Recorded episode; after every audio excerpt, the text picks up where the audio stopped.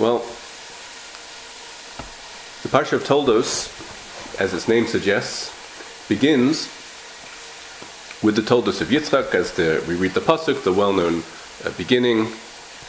The Eile Toldos Yitzchak ben Avram, these are the uh, children of Yitzchak, son of Avram. Avram holid es Yitzchak. Avram begat Yitzchak. And I wanted to spend some moments at the outset considering the opening Rashi of the Parsha.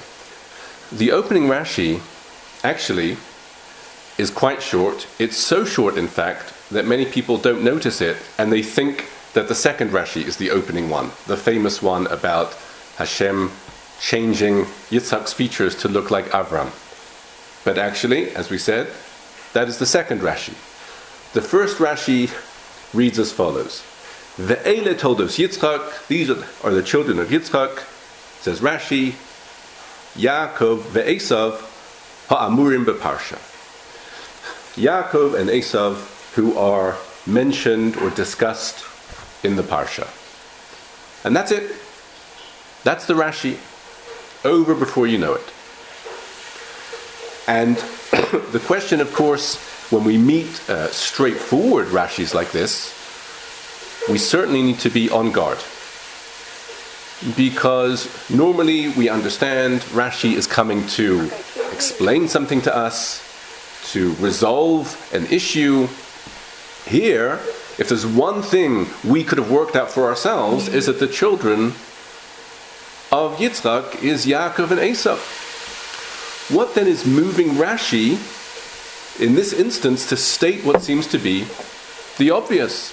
Hey, this is a Rashi that we could have said, which of course is a very disturbing thought. Yaakov and Esau. Secondly,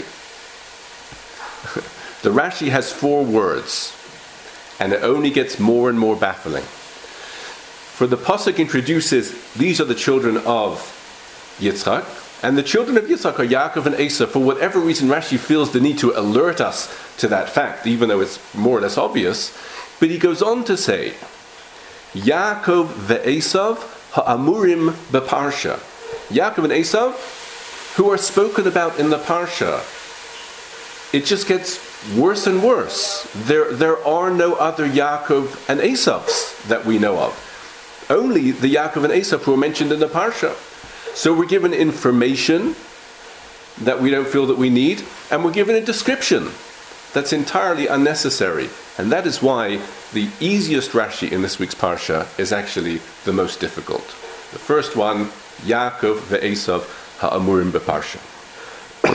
if we move on, in order to, to give us insight into this comment of Rashi, let's take a look at the second pasuk, uh, which states, uh, Vayihi Yitzchak ben arba'im shana, Yitzchak was 40 years old, Bekachto is Rivka, when he married Rivka.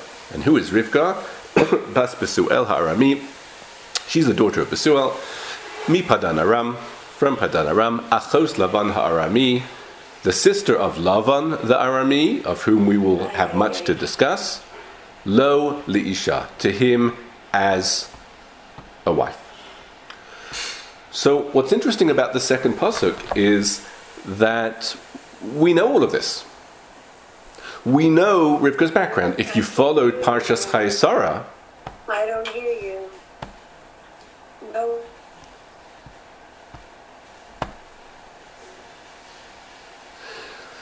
if you follow, follow Parshas Chayei Sarah, you know Rivka's background.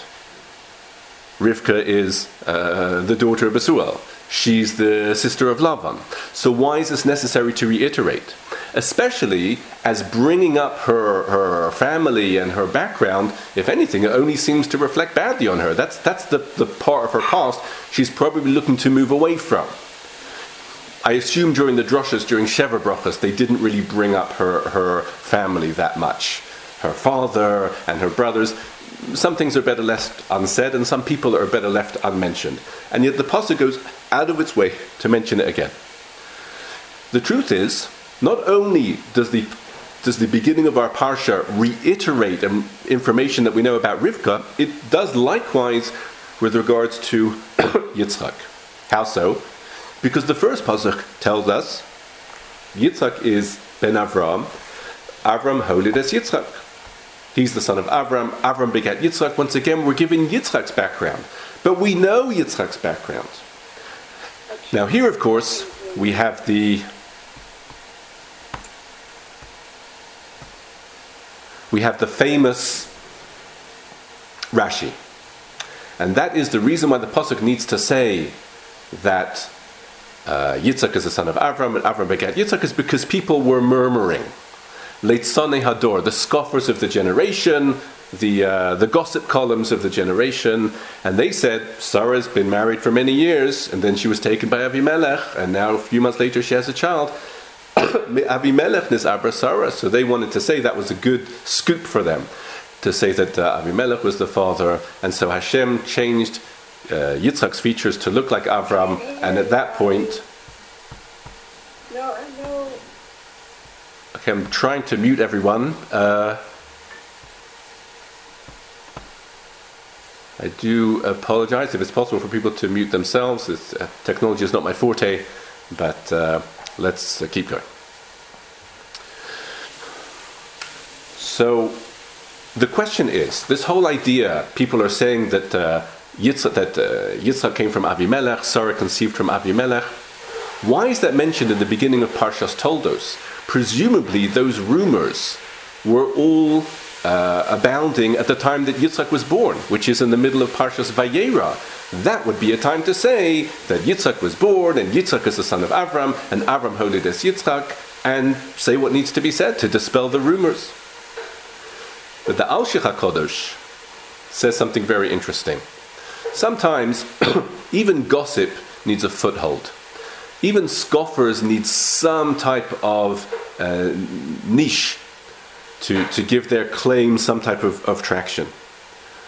When Yitzhak is born, and he's the son of Avram, and Avram is a tzaddik, and Yitzhak is a tzaddik, go claim that Yitzhak was, was, is, the, is the son of Avimelech. There's no, there's no following, there's no one's listening to that. Everything changed in the beginning of Parshas Toldos, when Yitzhak begins to have children, and those children are none other than Yaakov and Esav. All of a sudden, Yaakov, of course, perfect tzaddik, Ish Tam Yoshev Ohalim, Esav, a different kettle of fish altogether. Esav is a, is a very problematic uh, person. And at this point, the Leitzane Hador finally get traction for what they've been saying all along. You see? How do you account for the existence of Esav? Where does he come from? Isn't mustn't it be that because his father or his grandfather is not Avram? It's Abimelech. And in a sense, what they're saying is Chas v'shalom that Avram should have a grandson like Esav. So if there is someone like Esav around, doesn't that tell you that Avram is not the grandfather, but rather Avimelech? And that's why the, the rumor mill got going again, right? Beyeser se'es, with added uh, grist. And that's why it's, the, the question comes up here. Yitzchak is the son of Avram, Avram holid es Yitzchak. So that everyone knows that Avram is the grandfather, but then of course that now begets its own question. So where does Esav come from? Say the Mefarshim, that's what the second pasuk of the parsha is doing. It's giving us the background to Esav. If you want to know where Esav comes from, have a look at Rivka's family. This does not reflect badly on Rivka at all. Rivka is known as Shoshana ben Achochim. She's the rose among the thorns. She's the one that got away. But if you ever wonder, where did someone like Esav come from? Look at her father, look at her brother. This is the accounting for Esav. Aha.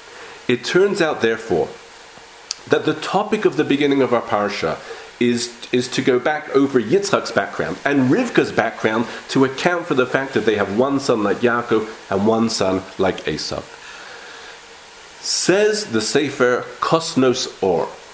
The Sefer Kosnos Or was written by Reb Meir Eisenstadt, who was better known for his halachic work, He was one of the outstanding halachic authorities of the 1700s. His responsa are called Ponim Me'iros, of Meir of Eisenstadt, but he also has a sefer on the Chumash which is called Kosnos Or.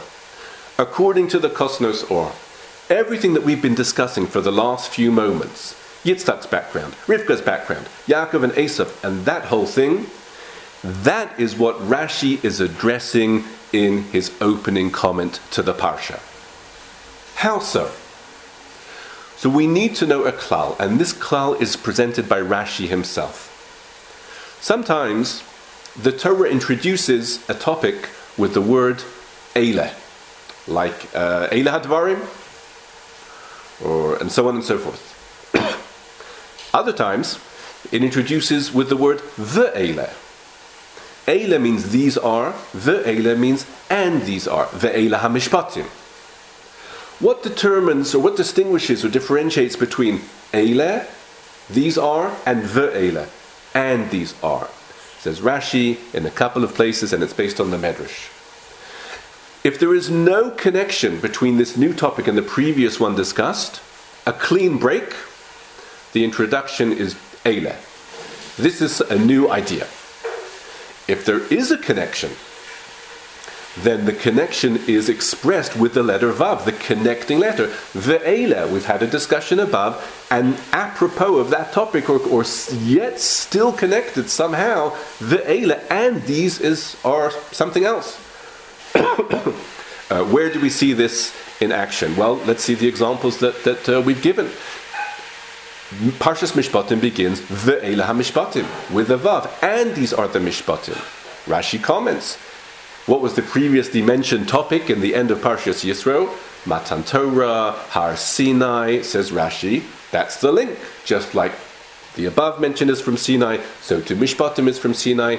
Ve'ele. It's a continuum.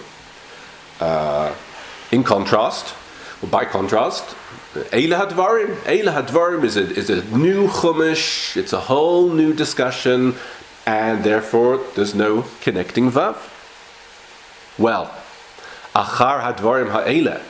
With that introduction in mind, so let us have a look at the beginning of Parshas Toldos.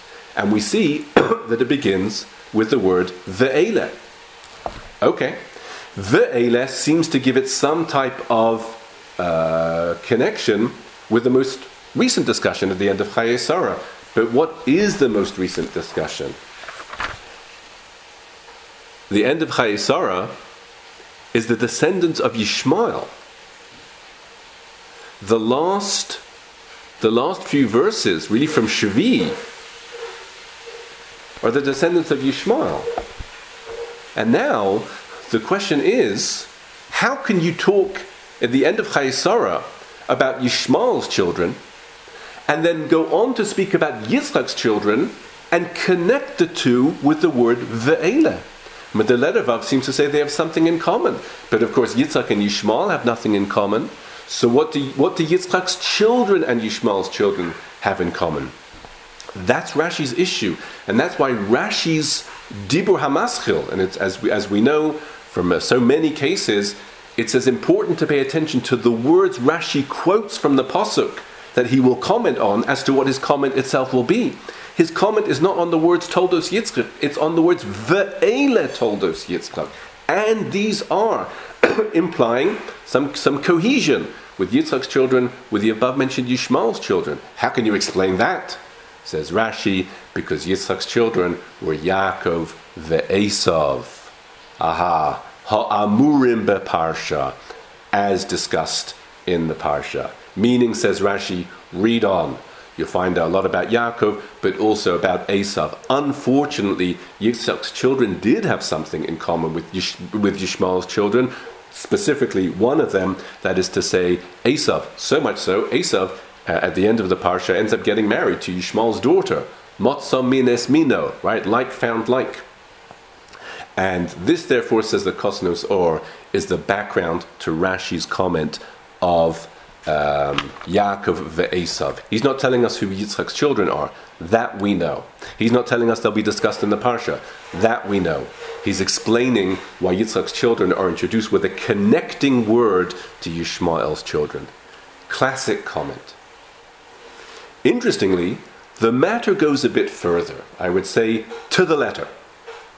not in the realm of Rashi, but uh, a parallel discussion or a supplementary discussion. How so? Our parsha begins, it's Kul Toldos, Eile Toldos uh, Yitzchak. The word Toldos we translate as children, which is uh, ex- acceptable. And we've met the word Toldos a couple of times already in the Torah. The very first time we meet the word Toldos in the Torah is not about people. It's the beginning of chapter 2 of Bereshis, Perik Beis. Eile toldos hashamayim v'haaretz. These are the emanations of the heavens and earth. Eile toldos hashamayim v'haaretz. Also, we find toldos with reference to Yishmael's children at the end of last week's parsha. Ve'ele toldos Yishmael. It didn't get the, the full uh, attention of, of toldos Yitzchak, but it's a prior toldos. What's very interesting is, and this the Medrash points out, the word toldos has six letters in it when spelled out in full. Taf vav lamed daled vav taf. Toldos when spelled out in full. well, is it spelled out in full? It depends where you look. If you look in the in the first instance that we cited, the beginning of Perik Beis, Eile toldos hashamayim. The word toldos is written mole, in full, with both vavs.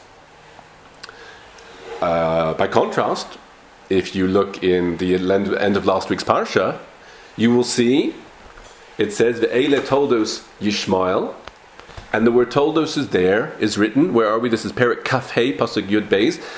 The word toldos is written without a vav. So the question is, without any vav. It's four letters, taf lamed dalad taf. And we rely on the nikud for toldos. Is it correct to write it in full with a vav, or deficient, so to speak, without vavs? Says the Medrash, it really depends on what you're talking about. If you're talking about the heavens and earth, which are created by Hashem, which are thus perfect, so when you talk about their toldos, you say you spell the word toldos in full because they are themselves shalem. When you talk about Yishmael's children, without putting too fine a point on it, there's not much room for vavs there because there's, there's a lot of chaser. I mean, there's, a, there's a lot to be desired.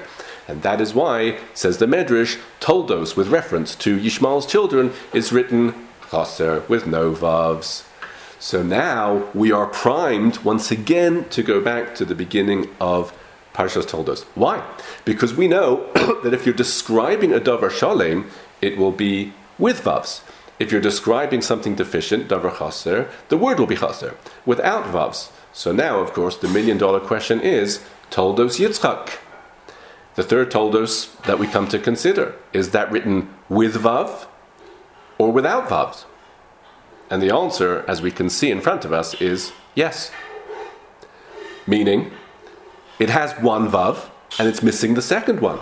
Ve'ele Toldos, just to have it uh, before us again, Taf Vav Lamed Dalet Taf. So it doesn't have both vavs, but it's not missing both vavs. It has one and is missing the second. Says Rav Baruch Halevi Epstein, author of the Torah Temima, in his accompanying commentary to the Torah, Tosefes Bracha, we can understand why. because if toldos, if you're describing something that's shalem, that's perfect, it will get both vavs. If something's cr- chronically deficient, it will have none. But what if you're describing something part of which is shalem and part of which is, which is chaser? So what will you do? The answer is you'll have one vav, but not the other to indicate that Yitzchak's children, one of them was Shalem, but the other was Chaser. So it's very interesting what the Kosnos Or brought out through the Ve'ele, uh, highlighting for us the the yes no nature of Toldos Yitzchak, you can see in the word Toldos itself more al derech hamedrash with vavs or without vavs. Interestingly, if we go back to to Parsh- the beginning of Parshas Noach, which also starts actually, Ela Toldos Noach. Uh, the word Toldos there is also written with one vav and without the second vav. And presumably the reason why is because some of his children were okay and some were not. Shem, of course, is wonderful. Cham, of course, not wonderful. And of course, he has two children. There's only two vavs, but uh, Yefes is half wonderful. So it actually, I think, it works out completely uh, fairly. so these are very illuminating comments. Again, it's such a simple Rashi we could we could gloss through it without without really noticing anything. Uh, all the more reason for the Gedoli Hamaforshim to stop us and make sure that we don't do that. Okay, let's move on. Legufer Shel Parsha. Rashi himself said Yaakov and Esav are discussed in the Parsha. Let's discuss them. Pasuk Kaf Ches. Uh, let's just see um. Yes, Perik Kaf Hey, the beginning of the Parsha. Perik Kaf Hey Pasuk Kaf Ches. So the two sons are born, and we see that uh, Yitzchak tends seemingly towards Esav, Rivka much more towards Yaakov. Vaye'ahav Yitzchak es Esav, Perik Kaf Hey Pasuk Kaf Ches. Yitzchak loved Esav kitzayid befiv. We'll have to come back to that expression, tzayid befiv, hunting in his mouth, whatever that means. There seem to be almost uh, uh, uh juncture words missing there. Rivka oheves es Yaakov. Rivka loves Yaakov. Interestingly, when it comes to Yitzchak's love for Esav, it gives a reason, whatever that reason is. When it comes to Rivka's love for Yaakov, it doesn't give any reason because it doesn't need a reason. No, nothing really needs to be spelled out there. But when it comes to Yitzchak and, and Esav, it does give a reason. Kitzayid befiv, hunting in his mouth. Now, what does that mean? Who's hunting in whose mouth? So if we look at Onkelos, Onkelos basically says, Tzayid Befiv, because Yitzchak would eat from Esav's hunting. Are mitzede hava ochil, because he would eat from Esav's hunting. so the good news is the grammar of the pasuk has been resolved. The bad news is the entire concept is completely baffling. After all, what is the pasuk telling us according to Onkelos? Yitzchak has two children, Yaakov and Esav. Which one does he like more? Esav. Why? Because Esav hunts and gives him to eat. That is very disturbing. I mean, that is a basis over which to choose Esav as the one that he loves over Yaakov. I mean, with all due respect to Fleischiks. But I mean, this is, uh, and this is the reason given by the pasuk. It happens to be that Rashi provides us with more of a background, shall we say. Rashi cites Onkelos, but on the words Yodeyat Sayid, which are, which are stated in Pasuk Kaf Zayin, so there's a very well known Rashi. Yodeyat Sayid, Esav knows, knows how to trap. Knows how to trap what? Or knows how to trap whom? Says Rashi, Lotzud uleramos es aviv befiv. He knows how to trap his father because he would ask him these very frum questions. Vishola Abba, Hayach ma'asin es hamelach veshateven. How does one take Meiser from salt and from straw? These are high level tzidkus questions. Kasavar aviv shumedaktik b'mitzvahs. His father thought, wow, it's medaktik in mitzvahs. Now, interestingly, and uh, Esav's question, for what it's worth, I mean, Rashi does voice this question. It's a very interesting question for the simple reason that Esav is asking, how does one take Meiser from, from salt and straw? How, how do you tie those things? Well, the answer happens to be that you don't. So, so although on face value it seems to be ex- displaying great piety and righteousness, it actually seems to be displaying complete ignorance of the halacha. How does one tithe salt and straw? You don't, right? If a child comes back to their father and asks them this question, the father will then call the school and ask, "What, what are you teaching them?" Because this is a complete mistake. but that is why the Maskil LeDavid, Rabbi David Pardo, explains Esav is not asking what the halacha is. Anyone can do that. That's for the proletariat to ask what the halacha is.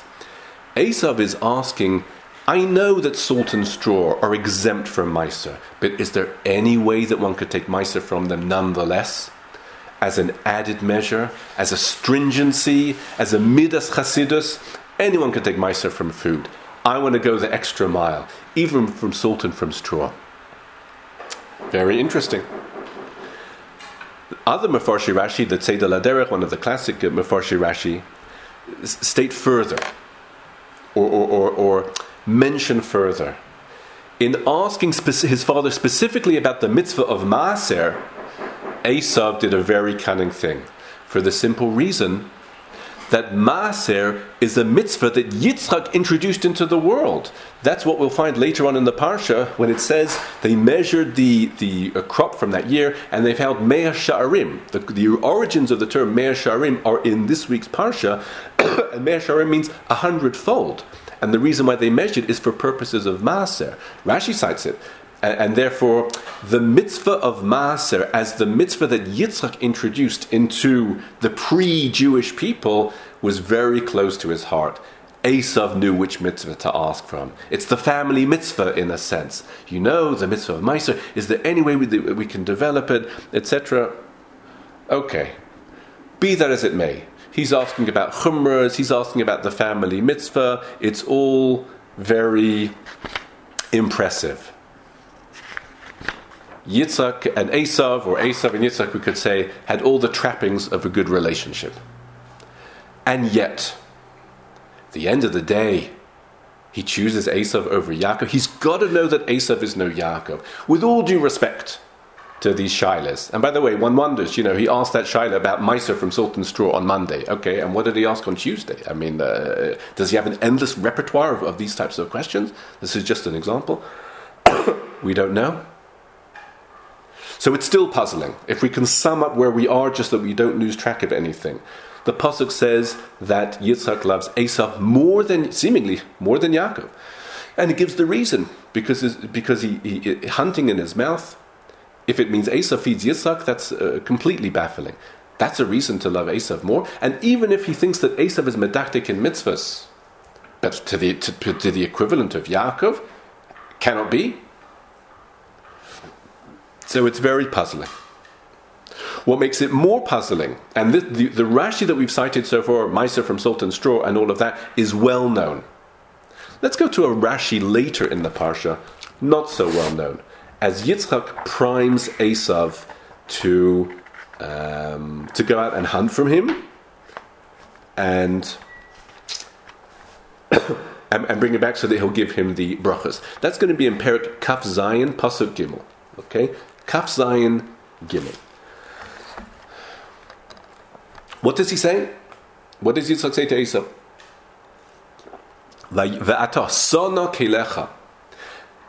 Okay, we're going to leave the word sa, sa no kelecha, untranslated just for a moment.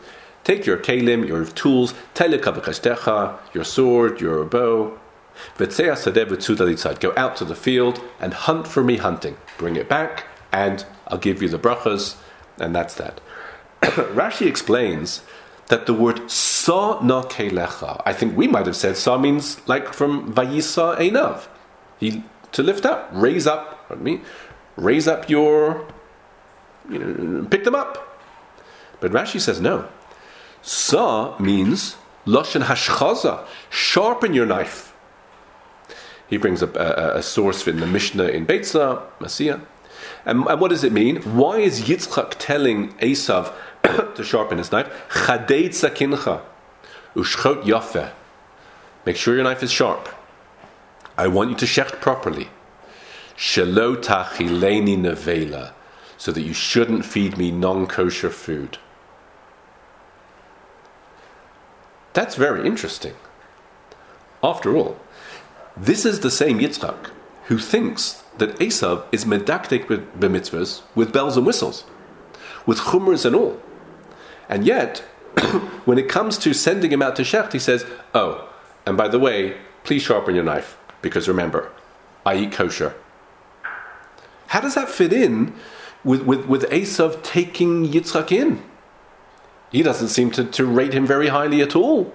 He suspects if he doesn't remind him, he's just going to feed him treif meat, and it only gets worse because on the on the the second verse in that in that pasuk again, Perik Kaf Zayin pasuk Gimel, v'tzudali trap for me says Rashi min hefker, velo min hagezel.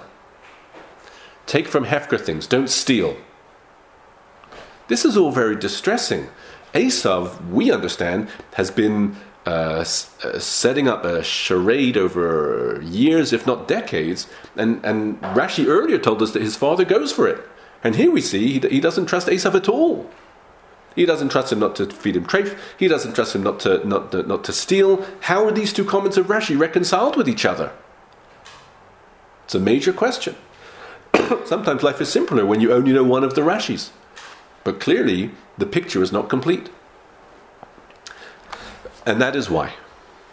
The Be'er Yosef, Rabbi Yosef Salant, one of the greats of the last, uh, last few decades, he says,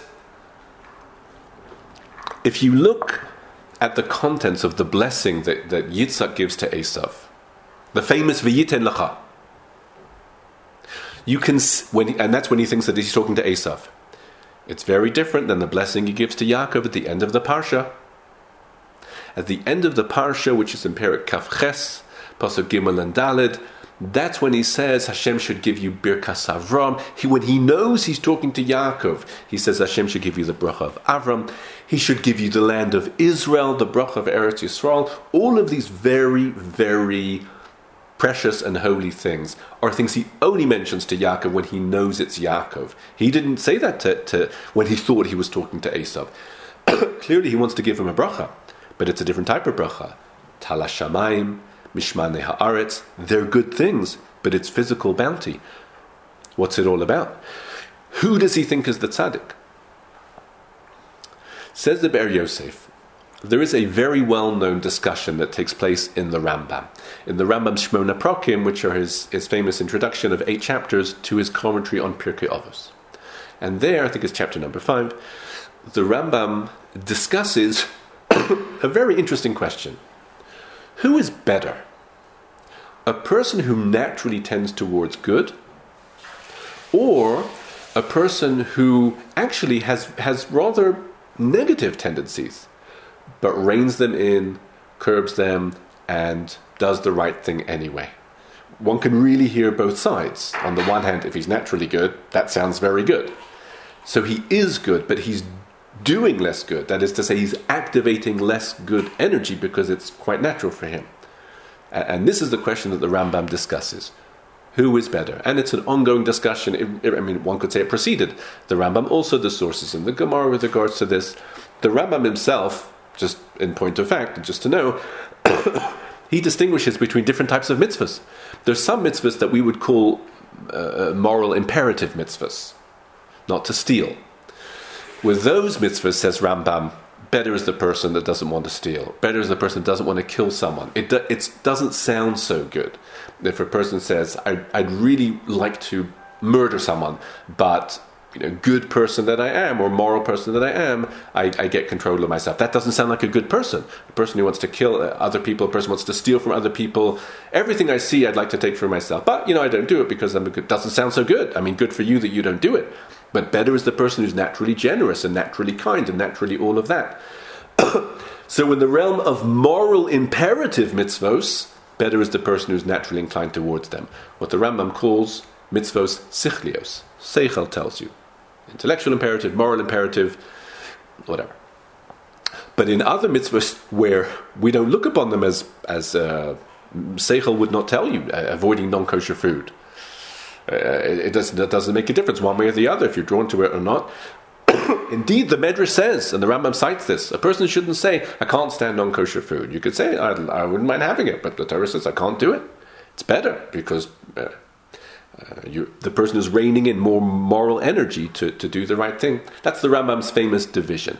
Either way, the question is out. Who's better? The one who naturally has it or the one who has to work for it? Interesting Shaila. And this brings us, says the Be'er Yosef, to Yaakov and Esav. Without taking anything away from Yaakov, it's very clear that Yaakov has natural good tendencies Ishtam, Yoshev Ohalim. He naturally tends towards good. He, he still has a, his, his, his lifetime avoda is to develop it, to take it even higher, obviously. It's not, he can't retire at birth. Uh, he has a lifetime of work ahead of him, but it's developing already positive tendencies. Esav is not like that. Esav literally comes out the color of blood, and uh, who knows what's going to happen. And, and, and very early on, you can see that he has, he has bloodletting, bloodshedding tendencies. But you know, whatever tendencies you have, the Gemara already says it doesn't yet mean anything. It doesn't con- condemn you or consign you to be a good or bad person because you can be a good or bad person with whatever tendencies you have. And the Gemara discusses some. The Gemara itself in Masechah Shabbos and Daf and Vav discusses a person who has a tendency towards bloodshed. the Gemara says if he's born when the mazal of Mars, Ma'adim, so is is uh, dominant, that's a blood that's a bloodshedding person. So what's he going to be? Tzaddik or rasha? Says the Gemara. It depends. He can be either. If he's a rasha, he'll be a killer. He'll be a highwayman. He could be a Bainani. Maybe he'll be a butcher. Anyone who eats meat appreciates that there's someone out there who's doing something that they might not have the stomach to do. And it's a, it's a profession, and it's not for everyone, but uh, it's a profession like anything else. and if he's a tzaddik, says the Gemara, he could be a moel. All right, we might add, could be a surgeon. He's doing mitzvahs. Aha. So, so tendencies do not consign you. There's still any number of those levels. Rasha, Bainani, or Tzaddik. Evil person, intermediate, or, uh, or Tzaddik. So, Yitzchak knows that Esav has a tendency towards bloodshed, but he also sees something else.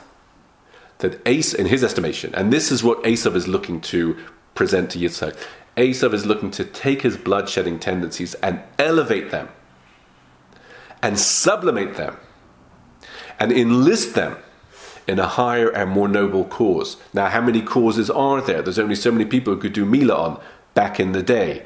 Everyone's taken care of. But what does he do? He hunts. And from his hunting, he feeds his father. In other words, he takes his hunting and he takes his bloodshedding and all of that, and it all brings him to the mitzvah of kibbud av.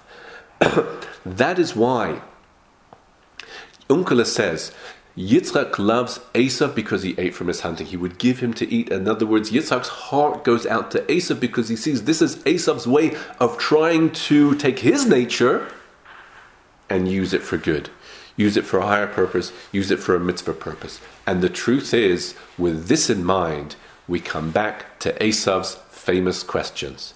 How do you take Meiser from salt and from straw? Rash, the commentators of Rashi all wonder, I mean, you don't. What type of question is this? You don't. The Pardes Yosef explains as follows. When Esav is asking this question about Meiser from salt and straw, there's, something, there's a subtext here. He's talking about something else. He's talking about himself. What does that mean? We've noted, right, the halacha is what do you take Meiser from? Food. Actual food. Salt and straw, no. Why? Because salt and straw are not actual food. They, they have an auxiliary or ancillary role, a supporting role, a secondary role, but they're not the food itself. They're not the real thing. The mitzvah of Maaser is, is a mitzvah that applies to food itself, which then elevates it, etc. Everything that's to the side one could say, gets left behind. And now come back to Esav's question. He says, Father, how does one take Meiser from salt and straw? What does he mean to say? The answer is, of course, you don't, but that's Esav's point. Because he's saying, you know, I look at Yaakov. Yaakov is the real thing. Yaakov is the food. Yaakov will go far. If only I was like him, but I'm not. He's the food. You know what I am? I'm the salt and the straw. I'm just I'm, I'm to the side. I don't I don't have it. So what hope what hope is there for someone like me? And that's the way he's presenting himself. I'm a straw man. I'm a, I'm a straw personality. How can you take Meiser from a person like me? Where will my tikkun come from with all of my blood shedding and all of that? I'm trying. But is there, is there really any hope for me? It's an amazing insight into what Esav is doing. Esav knows he could never get away with pretending to be like Yaakov. He doesn't pretend to be like Yaakov. he pretends to be, he doesn't pretend to be a perfect tzaddik. He pretends to be a struggling tzaddik. And the truth is, with this in mind, there really is no contradiction between the early Rashi where Yitzhak is taken in by Esav's questions and the later one where he keeps on reminding him sharpen the knife to shecht properly, don't steal. Right? That's a slap in the face. If you've presented yourself as a perfect tzaddik, how can you be, how can you be told things like that? But but Esav never presents himself. He presents himself as as an aspiring tzaddik who needs help. He's a tzaddik in waiting, but he needs help. Which means Yitzchak, when his heart goes out to him, he offers him help. And that's the dynamic of the relationship, which means Esav, the way that it would go, obviously, we're pictorially, but uh, when Yitzchak says to Esav, okay, Esav, I'd like you to go and shepherd me, remember, Esav, remember, make sure the knife is sharp. And what does Esav say to that? Thank you, thank you, Father, thanks for reminding me. You know I forget sometimes, I'm really trying, you know, don't give up on me. And then he says, and go out and hunt. Remember, make sure it's Hefker, you don't want to be stealing. Thank you again for the reminder. I'm doing my best. That's how it goes. And for that reason, uh, Yitzchak is, is, in a sense taken in. It's a completely deeper dimension as to what exactly uh, Esav is looking to do with Yitzchak. So much so, the Be'er Yosef says a big chiddush now and that is if you look at the brachos that uh, that Yitzhak gives when he thinks he's giving to Esav, which of course is at the end of uh, Perik Kaf Zayin, Kaf Zayin Pasuk Kaf Aleph, famous psukim v'yiten lecha. Just have it in front of us though. Pardon me, Kaf Zayin Pasuk Kaf Ches. It's Shishi v'yiten lecha, and Shishi is the famous Aliyah. Interestingly, Rav Zevin cites in the uh, and the Sefer Moedim Bahalacha, in Simchas Torah, they used to auction off all the Mesugeldika aliyahs for the year. And in Russia, one of the aliyahs that went for, for a, a, a, lot of money was Shishi of Parshas Toldos, the brachas of, of Yitzhak, which Yaakov ended up taking. Why? Because it's about Yaakov's winning out over Esav. It was held to be a segula for avoiding conscription into the Tsar's army.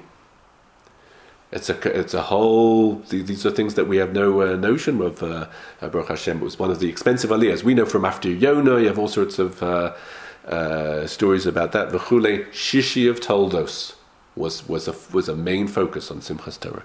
Either way, so what does he tell him? We know the words mitala shamayim umishmane haaretz.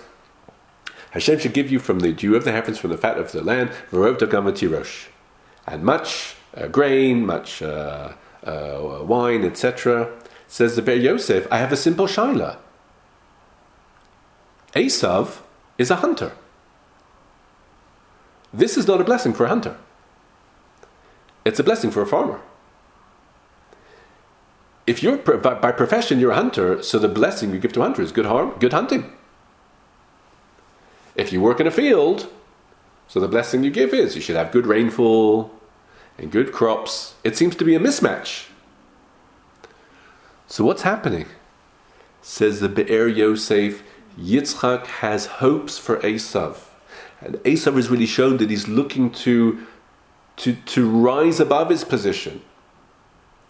And Yitzchak feels the time has come for Esav to change jobs. To hang up his hunting tools once and for all after this time and to become a farmer. And that's why in the pasuk that we quoted, Perik Kaf Zayin, pasuk Gimel, he says, "Va'ata," and now take up your tools. And now, meaning this is the last time. And if you and, and, and of course turn it into a mitzvah, this will be the ultimate sublimation because this will be the, the basis of the blessings. But after that, the blessing I'm going to give you is for your new job, which is waiting for you. in the fields, like a nice Hamisher person who doesn't kill anything anymore. Amazing Chiddush. So these are the Be'er Yosef's uh, observations. Of course, as we know, Rivka sees into Esav more than Yitzhak does for a couple of reasons. Uh, firstly, I mean, the, the, popular answer that's given is that Esav is a trickster, and Rivka has, she's familiar with tricksters. she uh, she grew up with with the Rebbe of all tricksters. I mean that, that that's Lavan. We're going to meet him and, uh, at length in all of his uh, sneakiness uh, uh, before too long. So she knows what a charade looks like, and she knows what a smooth facade looks like. She's not as taken in as uh, as Yitzhak is. Again, it's it's very difficult to oversimplify. One can never presume to know what is going on ultimately in the mind of someone like Rivka and Yitzhak. I mean, these are these are the avos and the imos, but the Mefarshim do say that. Additionally. Rivka already knows that the two sons are going in different directions. Now that can mean many things. That's the nevuah that she got at the beginning of the parsha right? From the womb, they will they will separate. And as, as far as we know, she never told that to Yitzchak. At, at that time, if you receive a prophecy, it's for you and for you only. so she has more of an insight into into Esav. She knows that any blessing that's given to Esav will be squandered, if not abused. And not only is the will the blessing be wasted on on Yaakov, it's ne- pardon me on Esav. It's needed by Yaakov. These are the two parts of the equation. Yitzchak wants to give a blessing of, of this sort to Esav because he thinks Esav will do good with it, and Yaakov doesn't need it. But Rivka says no, Esav will do bad with it, and Yaakov does need it, and that's why she engineers Yaakov to receive the blessings uh, as he does, and the rest of the, of, co- of course, as we say, is history. So these are some discussions with regards to uh, to Yaakov and Esav. It's important to get a deeper understanding of these things um, as we as, as we uh, as we go through the parshas. The final uh, few moments uh, was a topic that certainly, as as will become apparent, I was not thinking of speaking about. Certainly not before too too long ago, but uh, I do feel it's very apropos, and that it's based on a comment of Rashi in uh, Perik Kaf Vav Pasuk Lamed Dalet. Kaf Vav Lamadalid, 26, 26, 34. And this is the first of Esav's weddings. He has a few in, in the Parsha, but it begins here. Vayhi Esav ben Arba'im Shana. Esav is is uh, 40 years old. Vayikach Isha is Yehudis bas Beiri Hachiti ves Basmas bas Elan Hachiti. And he marries two women, and each one is worse than the other, as the Pasuk goes on to say. Rashi comments though because it's very interesting. The Torah tells us how old he was when he got married. The Torah doesn't say how old Avram was when he got married, or how old Yaakov was when he got married, or, in, or for that matter, how old almost anyone was when they got married. But we do hear it by Yitzchak, in the beginning of the Parsha. Yitzchak was 40, Esav is 40.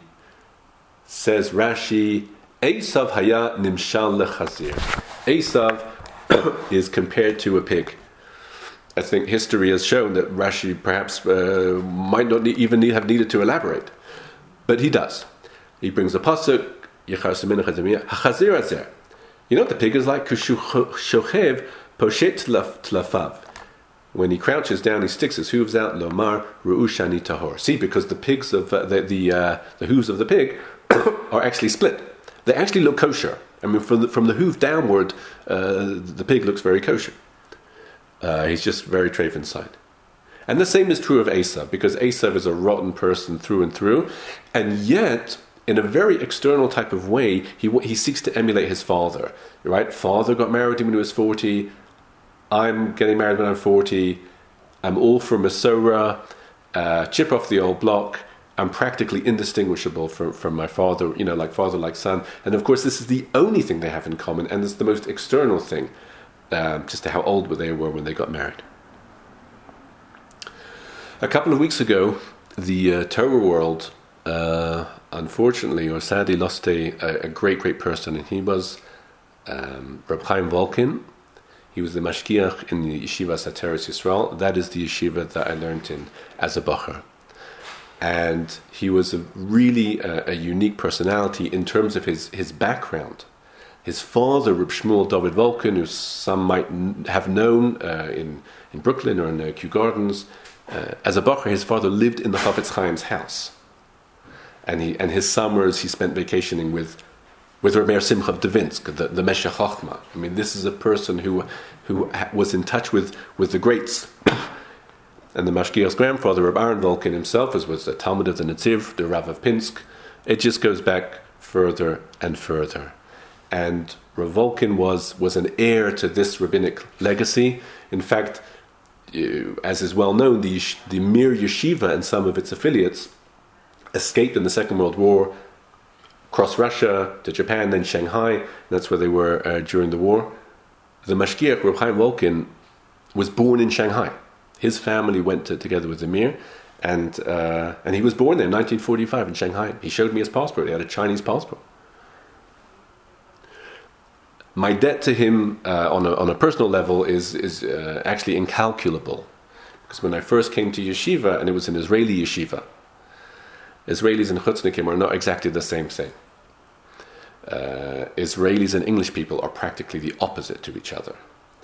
And it, there was a great deal of transition that needed to take place, and he was the one that, that was there. He learned with me every day and introduced me to his Masorin and, and set me on my feet. And in the in the fullness of time, a number of years later, he gave me uh, smicha. In fact, uh, I was able to get smicha from him, uh, which was quite a grueling uh, experience.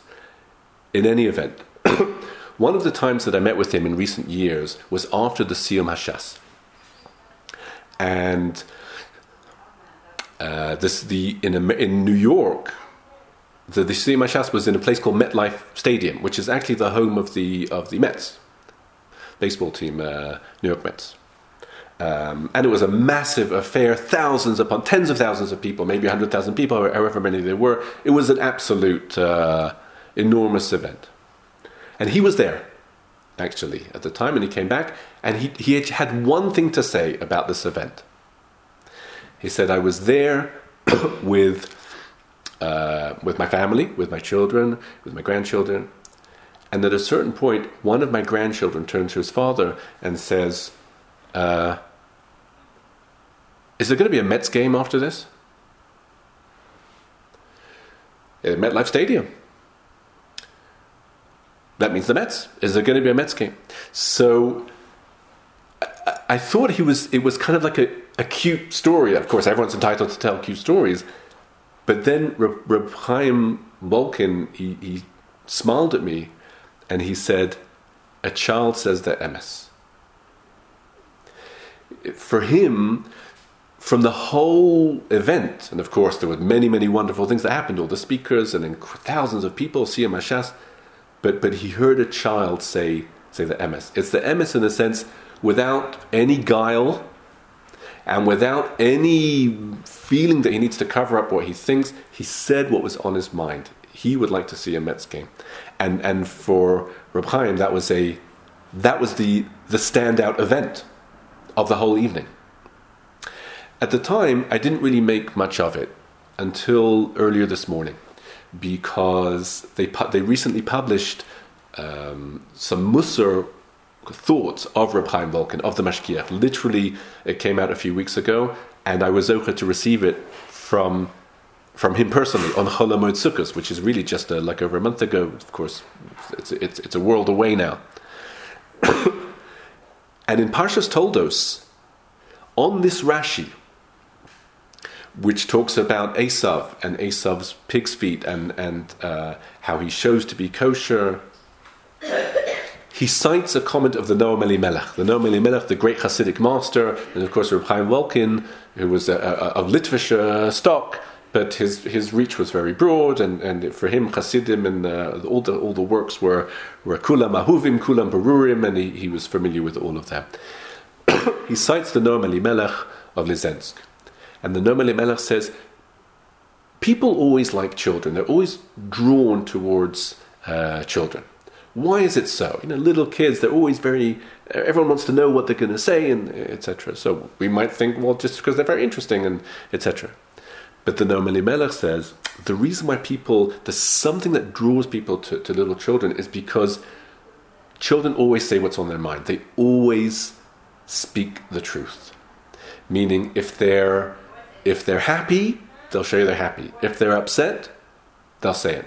If they think someone is boring, they will walk away. Right? They won't listen patiently to them. If something is uncomfortable for them, they will not go through it. Uh, there's, there's no notion of pretending to be something if, if they're not that. What they, what they feel is what they say. And the Noam Elimelech says people resonate with that And as the way, in a sense, a person should be. Of course, when you grow up, you, you, you can't always be that way. You, you can't always tell people exactly what you think of them, and you can't always uh, act the way that a, that a child would. But the kernel of truth is something that people value, and they see it so openly in, in a young child, and they, and they gravitate towards it.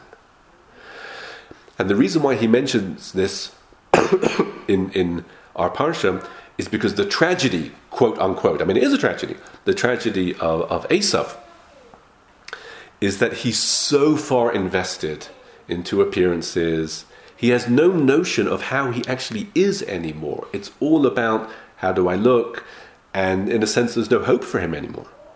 So Esav represents an abdication of truth on a pathological level, on a chronic level. and, uh, you know, we don't know many people like Esav. But this, I, this can exist within every person on some level, on a significant level.